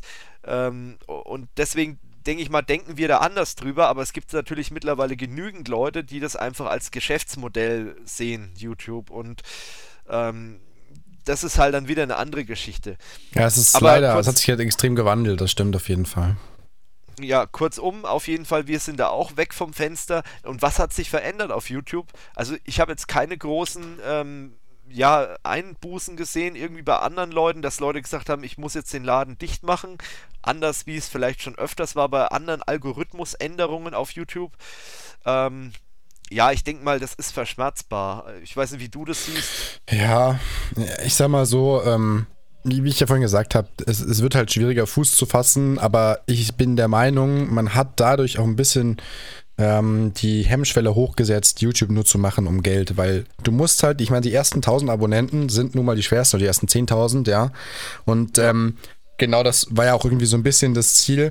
Ich sehe es so ein bisschen gespalten, aber prinzipiell ähm, also ich, die Frage ist, ob es überhaupt noch möglich ist, heute jetzt groß Fuß zu fassen. Wir haben inzwischen Kanäle, die halt die drei, vier Millionen Abonnenten-Marke in Deutschland überschreiten. Ich meine, wo ich damals irgendwie für YouTube überhaupt mal selber Videos hochgeladen habe oder so, da, da, war das größte. Ich weiß nicht, da hatten Leute 100.000 Abonnenten. Das war damals halt mega. Heute, ja. das ist, ist, ja so eine Verschiebung, ja. Ähm, ist halt die Frage. Ich sag mal so, ich sehe es wie gesagt zum einen positiv, zum anderen ist es natürlich so ein bisschen eine Abschreckung, aber ich meine, wenn man wirklich Bock hat und passioniert es durchzieht, da kenne ich auch noch ein paar Kanäle, die halt, weil der Content einfach gut war, trotzdem in die Charts gekommen sind, trotzdem hochgekommen sind, sich hochgearbeitet haben. Mhm. Und sowas unterstütze ich dann auf jeden Fall auch. Ja, genau. also ich sag mal so, wenn man das mal auf die Wirtschaft runterbricht, also wenn ich jetzt zum Beispiel als Unternehmen ähm, Partner von einem anderen Unternehmen werden möchte, dann muss ich ja auch gewisse Sachen vorweisen. Genau, ja, das ist ja also, das äh, sprich, ich möchte zum Beispiel Partner von Microsoft werden und möchte mit meinem Unternehmen ähm, Dienstleistungen für Microsoft erbringen, dann muss ich auch eine gewisse Qualifikation mitbringen. Wenn ich jetzt Partner von YouTube werden möchte äh, und ich kann das einfach machen, indem ich sage, hey, hier ist mein PayPal-Konto oder hier ist mein, mein Konto und jetzt schaltet mal Werbung, äh, ist vielleicht auch der falsche Weg gewesen. Es hat falsche Anreize einfach gesetzt, ähm, bei Leuten äh, YouTube-Videos zu produzieren. Ähm, das ist so die eine Geschichte. Natürlich ist es sehr schwierig, gerade in dem Mainstream-Content-Bereich, nenne ich es mal, äh, Fuß zu fassen und da eben groß zu werden. Aber wenn man sich mal so umguckt, sag ich mal, in den Nischenbereichen, dann ist es durchaus noch möglich, in Nischen halt Abonnenten zu kriegen. Ähm, ich meine, klar, dadurch, dass es eine Nische ist, wirst du keine 100.000 oder mehr kriegen. Aber du kannst trotzdem noch relativ groß werden und äh, deswegen, ich sage, ich sehe das alles nicht so kritisch. Ähm, es wurde viel äh, darüber diskutiert und es wurde auch viel kritisiert, aber ich finde, das ist eigentlich noch eine der verschmerzbareren ähm, Sachen, die halt eben auf YouTube passieren. Äh, ich denke mal, da ist es eher wichtig, zum Beispiel die Sache mit der Schleichwerbung mhm, anzugehen. Der YouTube-Algorithmus selber ist ja auch nochmal so der eine Sache. Der Algorithmus selbst ist auch sehr fraglich. Genau, da habe ich jetzt noch ein ganz interessantes Video gesehen wieder zu dem Thema. Das ist schon echt krass, was dieser Algorithmus da teilweise auserwählt, der, der ist ja quasi wie so, eine, so ein Teufelskreislauf, der schiebt dich ja immer tiefer in diese ganze, die ganze Welt von diesen teilweise unterirdischen YouTube-Videos, die du eigentlich gar nicht sehen willst. Ja, das ja. ist halt echt ein Problem heutzutage. Da, da muss man sich mittlerweile auch technisch behelfen. Ja. Aber ich glaube, da machst du mal ein Video dazu oder so. Ja, machen vielleicht, da, genau wie man sich wehren kann, äh, damit man keinen Scheiß auf äh, YouTube vorgeschlagen äh, bekommt. Ja, aber das ist eben so ein Thema, der, der YouTube-Algorithmus, da weiß halt auch niemand so genau, wie das Ding funktioniert. Und die Leute, die begreifen, wie es funktioniert, äh, die werden das natürlich für ihre eigenen Zwecke, ja, ich will jetzt nicht sagen missbrauchen, aber sie werden es benutzen. Auf jeden Fall natürlich. So ja. aus. Und äh, das ist einfach schwierig. Genau das gleiche halt eben mit Product Placements. Da muss ich halt auch wieder sagen, okay, das ist dann auch wieder ein Teufelskreis, weil wenn du sagst, okay, mein Kanal, der kostet wirklich viel Geld, ähm, aus irgendeinem Grund, hochwertige Produktion oder so, dann hast du halt nicht die Möglichkeit, mittendrin zu starten, aber weil du halt das Geld nicht hast. Du hast das Dilemma, du hast keine Zuschauer, hast keine Einnahmen durch Werbung. Kannst aber kein Content produzieren nicht, dadurch. Genau, und hast auch die Möglichkeit, nicht Werbepartner zu bekommen, weil wenn du keine Zuschauer hast, dann hast du auch nicht die Möglichkeit, irgendwelche Placements zu machen. Also das ist so ein Teufelskreis, aber das ist ja auch im Unternehmensbereich so. Wenn ich jetzt ein Unternehmen aufbaue, äh, dann habe ich ja auch wieder die Situation, dass ich, außer ich erbe irgendwas oder ich heirate irgendwo rein oder wie auch immer, äh, habe ich ja immer den, den Status Null, wo ich anfange und versuche mich dann irgendwie zu steigern. Und das habe ich halt eben auf YouTube auch.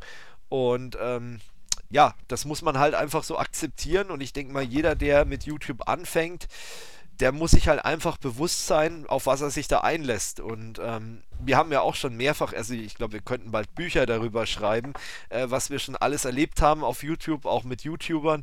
Ähm, aber ich glaube, da machen wir nochmal eine eigene äh, Podcast-Folge draus, Fall, ja. weil das würde hier den Rahmen echt sprengen. Aber ich denke mal, zum Thema YouTube könnte man sagen, ist heute alles gesagt. Bei uns geht es auch weiter. Wir haben die Monetarisierung bei zwei Kanälen verloren. Wir leben noch und äh, wir machen auch weiter. Wir sagen jetzt nicht, oh, wir haben keinen Bock mehr. Ähm, eigentlich eher im Gegenteil. Das motiviert uns dann auf dem Tech-Kanal, sag ich mal, das Ganze zu, weiter zu professionalisieren, äh, regelmäßig Videos zu bringen.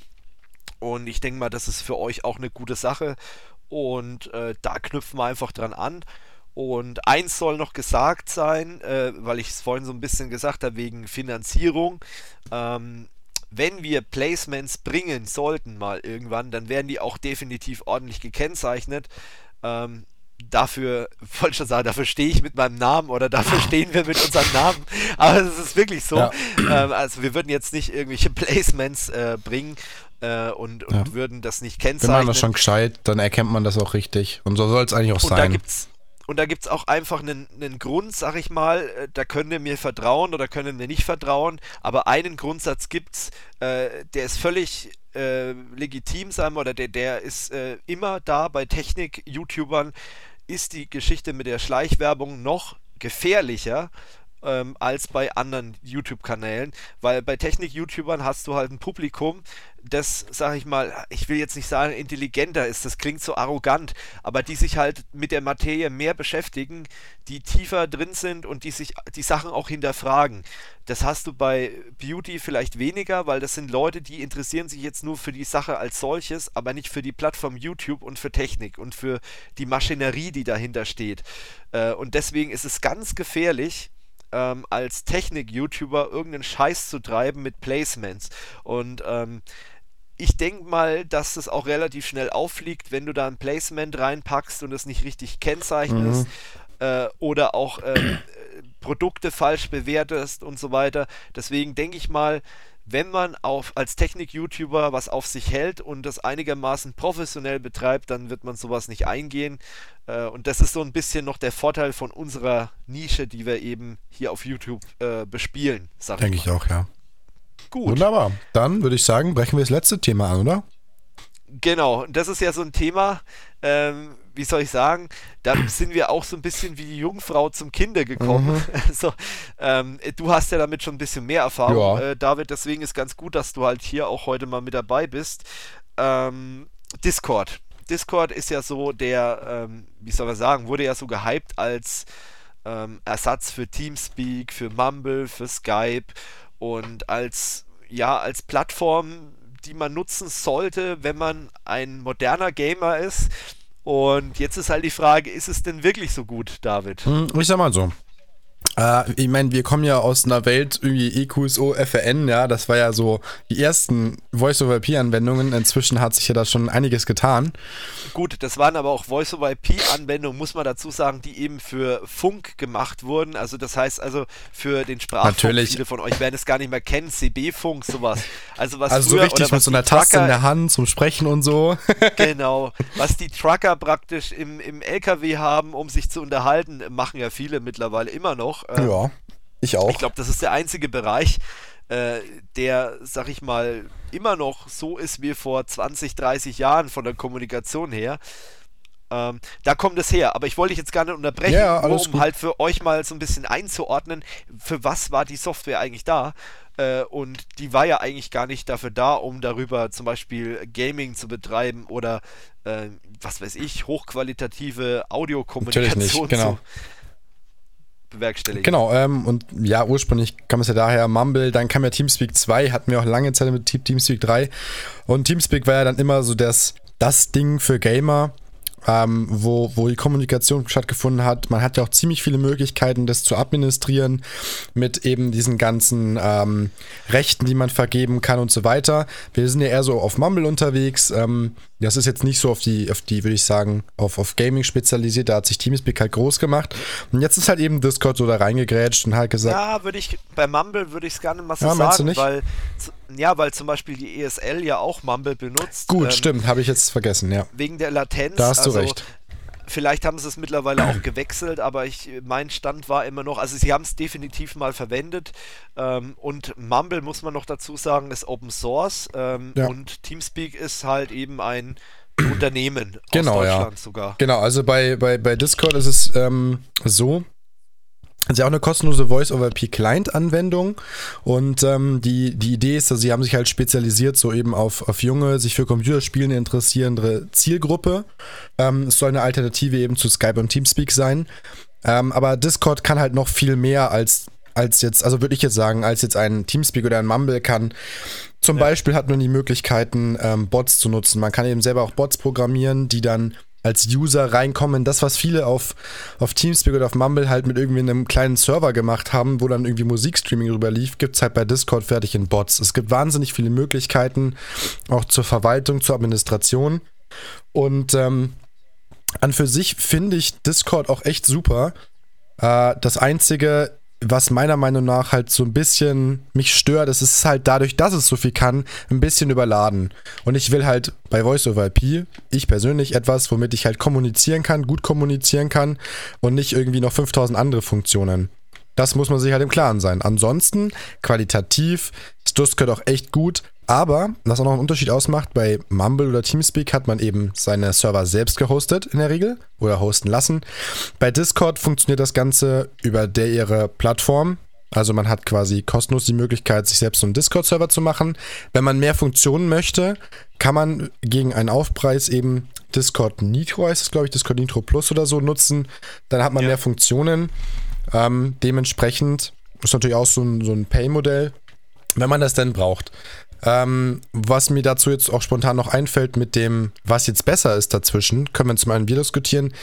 Für die Leute, die vielleicht auch ganz gern mal äh, Videos dazu schauen, zum Beispiel eines Tech Tips hat ein schönes Vergleichsvideo gemacht, wo sie alle Vor- und Nachteile von Discord nochmal schön auflisten. Ähm, nur so als Empfehlung, wenn es jemand noch interessiert. Ähm, ich persönlich, wie gesagt, ich, ich mag's ja auf jeden Fall. Ähm, aber es ist halt echt überladen. Teilweise kann es einfach Ja. zu viel und das gefällt mir dann wieder nicht. Ja, kann man geteilter Meinung sein. Also was ich dann sehr kritisch sehe, ist halt eben das Thema, ähm, ja, ich weiß nicht, wo das läuft. Ja. Ich meine, klar, vielen Gamern ist es völlig Wurst, sind wir mal ehrlich. Also Gamern ist es wahrscheinlich relativ egal, äh, ob das jetzt auf einem eigenen Server läuft, äh, ob der Server in Deutschland steht, ob die Verbindung verschlüsselt ist, ist eigentlich für Gamer relativ egal. Würde ich jetzt mal behaupten. Für die meisten, denke ich, Ähm, ja. Genau, aber für so Sachen, also wir bei Kurs of You kann man ja sagen, wir benutzen ja Mumble hier auf unserem eigenen Server, auch um zum Beispiel geschäftliche Sachen äh, abzuwickeln oder halt eben Team-Meetings zu machen. Ähm, oder auch mal unter Umständen auch mal einen Kundensupport oder irgendwas. Äh, und das ist eine Geschichte, das mache ich halt ganz gerne auf einer eigenen Plattform, auf einem eigenen Server. Da weiß ich wo meine Aber Daten dafür, bleiben. Genau, da weiß ich, wo meine Daten bleiben. Das Ganze ist bei Discord so ein bisschen nebulös. Also man weiß nicht genau, wer jetzt dahinter steckt. Das ist, äh, glaube ich, eine, eine äh, Inc. Ja, irgendwie, irgendwie Discord sowas. Inc. oder so. Also eine klassische Unternehmensgesellschaft halt in den USA, die dahinter steht irgendwie. Ähm, aber man weiß trotzdem nicht so, was für Ziele verfolgen sie. Das Einzige, was ich halt ganz gut finde jetzt ähm, was aus meiner Sicht ein gutes Zeichen ist, dass sie eben diese Abos anbieten, weil das zeigt ja dann trotzdem, okay, die haben vor, sich dann doch irgendwie zu finanzieren. Müssen sie, ja, weil ja, sonst klar. musst du dir immer, ja, aber du musst dir immer die Frage stellen, wie verdienen genau, die ihr Geld, das, das, wie kommen dann die muss an es ja bei Geld Daten ran? irgendwie klappen. Das ist halt das. Genau, wenn, wenn das jetzt nicht da wäre, dann müssten die ja über Daten ihr Geld verdienen. Und dann ist es halt wieder was, wo ich sehr problematisch sehe. Ähm, auf der anderen Seite brauchst du halt bei Discord nicht mit Datenschutz anzukommen, ja. weil das ist ein US-amerikanisches Unternehmen und die haben auch, also die werden Teufel tun und der deutschen Datenschutzgrundverordnung. Äh, da, dann könnten sie gleich äh, dicht machen. Also das, das machen die einfach nicht. Brauchen sie auch nicht, weil es ist nicht ihr Fokus, aber das nur mal am Rande. Und ich habe jetzt gerade mal geguckt, äh, Discord Nitro kostet im Jahr 49,99 ja. und im Monat kostet es eben 4,99. Dann war so, ja. Ähm, ja, muss jeder selber wissen. Du hast dann halt sowas wie einen animierten Avatar ja, drin. Braucht, ne? Ja, ähm, das ist dann auch schön. Du hast eine, eine Bildschirmübertragung in höherer Qualität, also ähm, 1080p und 30 FPS. Das ist vielleicht auch ein Feature, muss man sagen, ist ganz cool. Du hast halt auch die Möglichkeit, äh, Videochat zu machen. Also genau, das auch. Das, was, wo man halt sagen muss, das unterscheidet sich halt doch nochmal von Teamspeak und Mumble, weil da kannst du halt nicht ja. n, wie einen Anruf quasi machen. Das geht da halt eben nicht. Genau.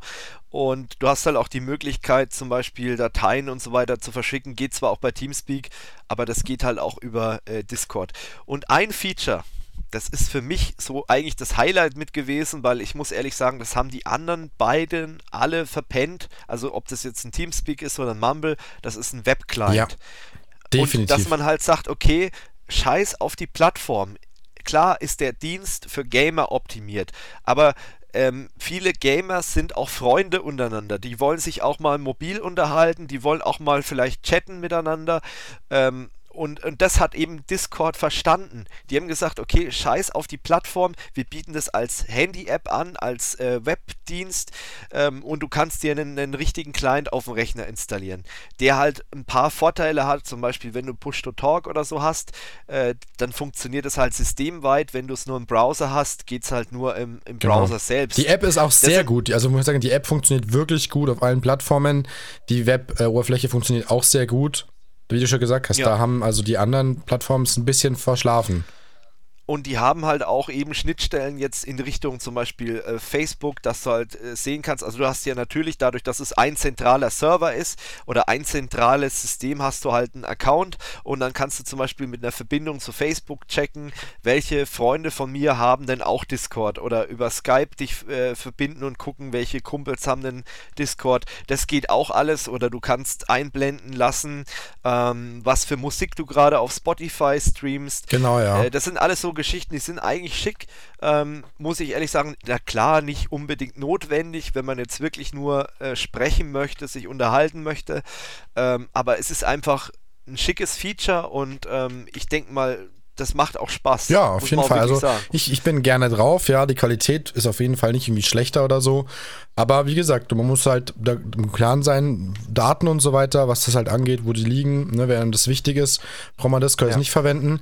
Was ich noch cool finde, wo ich auch sagen muss, das gefällt mir echt gut, ist einfach, die Chatmöglichkeit ist einfach viel angenehmer als beim Mumble, bei Teamspeak. Man kann das so ja. moderieren. Ähm, dann das mit den Bots zum Beispiel, finde ich auch recht cool. Da bietet es schon genau. seine Vorteile. Der Chat erinnert jetzt so ein bisschen an IRC. Auf jeden Fall, ähm, ja. Es gehen GIFs, Bilder, man kann Videos rein, reinlinken. Ja. Man kann, wie gesagt, Musikboards gibt's fertig. Dadurch, dass es halt auch, selbst der, der große Client, der ist ja auch äh, mehr oder weniger ein, ein Webframe, was da geladen genau, ja. wird. Und dadurch ist es halt auch möglich, zum Beispiel Vorschaubilder von Videos von YouTube oder so anzuzeigen im Chat. Das sind alles so Sachen, die sind bei Teamspeak halt nicht möglich. Ne? Also da hat Teamspeak echt sehr viel verpennt. Was ich auch cool finde, ich meine, das brauchen wahrscheinlich die wenigsten, aber wenn man jetzt auf mehreren Servern um, unterwegs ist und dann halt auf mehreren Servern Standby ist, sag ich mal, weil man wartet, dass da jemand einen anschreibt oder wie auch immer, dann ist es bei Teamspeak eine Krankheit und bei Mumble ist es eigentlich, wie soll ich sagen, das ist sehr schlimm auf jeden ja, Fall bei Mumble. Was hast du meinst? Äh, auf mehreren Servern gleichzeitig online zu sein und halt nur Standby, äh, AFK oder halt gemutet. Das ist eine Katastrophe. Bei ähm, Discord hast du die Möglichkeit an der, an der linken Seite, da gibt es so, so ein Menüband und da packst du deine ganzen Server rein. Dann kannst du sagen, okay, den Server mute ich, den Server abonniere ich, da will ich nur eine Benachrichtigung kriegen, wenn ich erwähnt werde im Chat. Äh, das ist eine super Sache und du loggst dich in einen Discord-Account von dir ein und du bist auf allen Servern. Genau, das finde ich auch äh, eine sehr schöne Sache auf jeden Fall. Das ist super praktisch und ähm, das ist halt so eine Geschichte, die würde ich mir bei Teamspeak wünschen. Und ich frage mich echt, was gerade bei den Jungs von Teamspeak abgeht. Ob die jetzt äh, es einmal richtig Panik schieben oder die sagen, ja, Discord, das wird schon irgendwann wieder vorbeigehen. Also ich hoffe nicht, dass ich hoffe, dass sie Panik schieben und dass sie dann bei der Entwicklung von Teamspeak 4, ich weiß nicht, ob das kommt, keine Ahnung, aber dass die halt dann da richtig Gas geben äh, und sowas einfach zum Selbsthosten rausbringen. Das wäre halt auch geil, ja. Also gerade für uns ist unser einer, wo wir alles gerne selber hosten, das ist ja natürlich eine super Sache. Ja klar, als IT-Unternehmen, einmal hostest du natürlich deine Sachen lieber selber ähm, und vor allem du kannst halt auch Schnittstellen bauen und wie schon angesprochen, eben dieses Datenschutzprinzip. Ja, das ist halt und vor allem du hast halt diesen berühmten Single Point of Failure, wenn Fall. halt wirklich diese ganze Plattform mal irgendein Problem hat, dann geht halt kein einziger Discord-Server mehr. Bei Teamspeak, wenn ein Teamspeak-Server ein Problem hat, naja, dann gehst du halt auf irgendeinen anderen von den 20, 30 Millionen auf der Welt. Ähm, das geht ja dann trotzdem.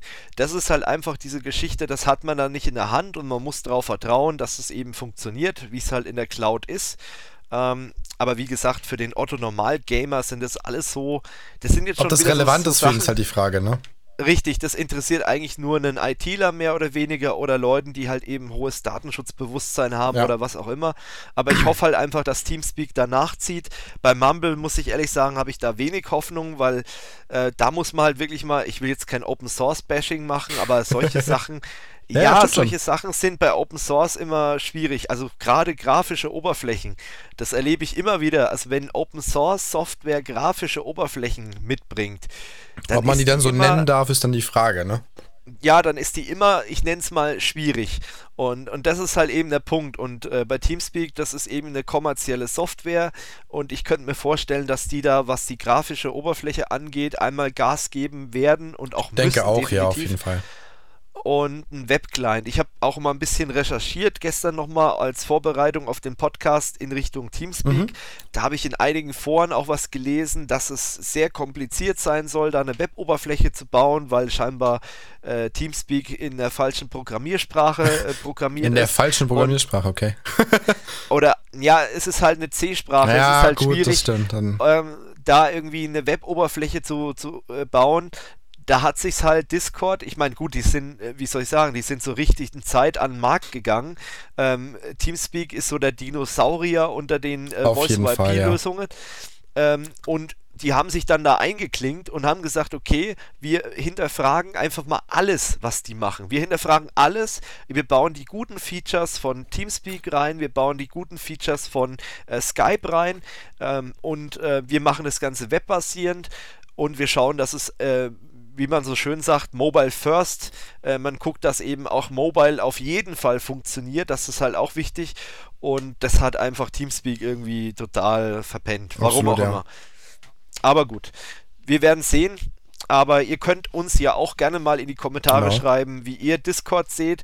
Falls ihr Discord-User seid, dann würde ich euch natürlich empfehlen, auf unseren Server zu kommen. Sehr gerne. Ähm, discord.kursoforyou.com, da könnt ihr rein joinen und könnt euch da austauschen mit uns oder auch ohne uns, wie auch immer. Ähm, ist auf jeden Fall mal ein Besuch wert. Ansonsten, wenn ihr die klassischen Formen bevorzugt, wir haben einen Teamspeak-Server, wir haben einen Mumble-Server, alles public, könnt ihr natürlich auch weiterhin benutzen. Und ja, äh, David, ich würde sagen, würd ja, sagen, sind wir soweit durch, oder? Wir sind eigentlich schon am Ende und schon ist gut. Wir sind jetzt hier bei fast 120 Minuten. Heilige Scheiße. Ja, für die Erstpilotfolge muss man natürlich was raushauen, muss man was präsentieren, genau. würde ich sagen. Da geht das klar. Wir haben aber auch äh, Themen aufgegriffen, die halt wirklich ausufern. Ja, also, vor allem, wir halt reden ja auch beide gerne über solche Themen. Genau. Ähm, äh, ich denke mal, wir sollten uns vielleicht, ich weiß nicht, wie ihr das seht, schreibt es mal in die Kommentare rein. Ähm, sollen wir so viele Themen beibehalten oder sollen wir beim nächsten Mal einfach sagen, hey, wir machen einfach nur zwei Themen und ähm, das genau. reicht dann. Hier ist einfach nur wichtig also, für uns, von Feedback lebt das Ganze. Also bitte seid ehrlich, schreibt dazu, wie taugt es euch und dann können wir da auch was dran machen. Genau, das ist die Pilotfolge und da wird noch viel dran geschraubt. Ich habe auch noch so ein paar Sachen auf der To-Do-Liste, die möchte ich jetzt natürlich hier nicht an äh, erwähnen, weil sonst ähm, kann es natürlich sein, wenn die dann nicht umgesetzt werden, dass es dann heißt, hey, was ist denn da los? Du hast doch gesagt. Aber ähm, ich denke mal, wir kriegen das ganz gut ich hin. Und auch. in der nächsten Folge, die wird dann schon im April sein, Anfang April, also der die erste Aprilwoche. Ich gucke gerade mal kurz auf den Kalender. Das wird der 2. April sein. Ähm, da wird dann die neue Folge erscheinen und mal gucken, was da eben für Themen anstehen. Ähm, ihr könnt natürlich wie immer Vorschläge geben. Genau, wunderbar, so, würde ich sagen. Wunderbar. In diesem Sinne, bis zum nächsten Mal und abonniert unseren Kanal. Ciao. Servus.